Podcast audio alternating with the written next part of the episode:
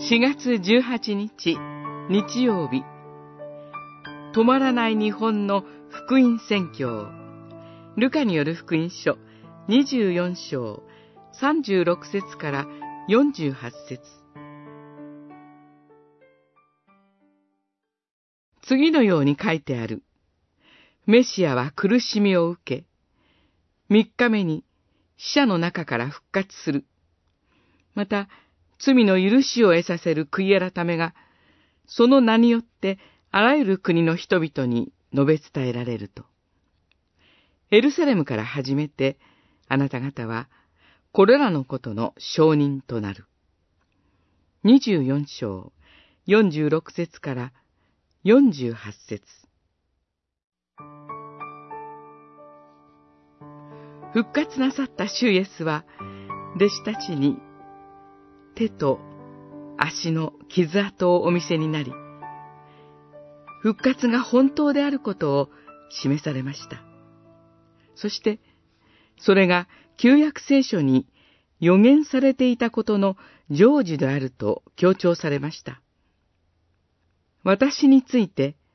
モーセの立法と預言者の書と詩篇に書いてある事柄は、必ずすべて実現する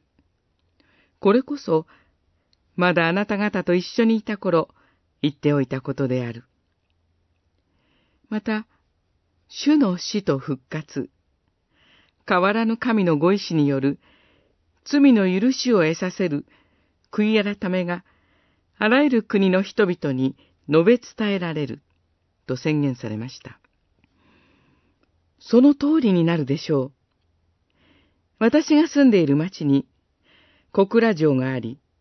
そこに入ると、小倉がクリスチャンの町であったことを強く思わされます。小倉は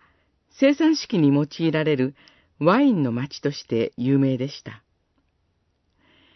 明智光秀の娘である細川柄社の夫であり、小倉を建設した細川忠興によって、当時の人口6000人に対して、2000人以上のクリスチャンがいました。この小倉で、残りの人々のために、今も福音を伝えることができるのは、止まらない日本の福音宣教をもたらす神の熱い御心があるからでしょう。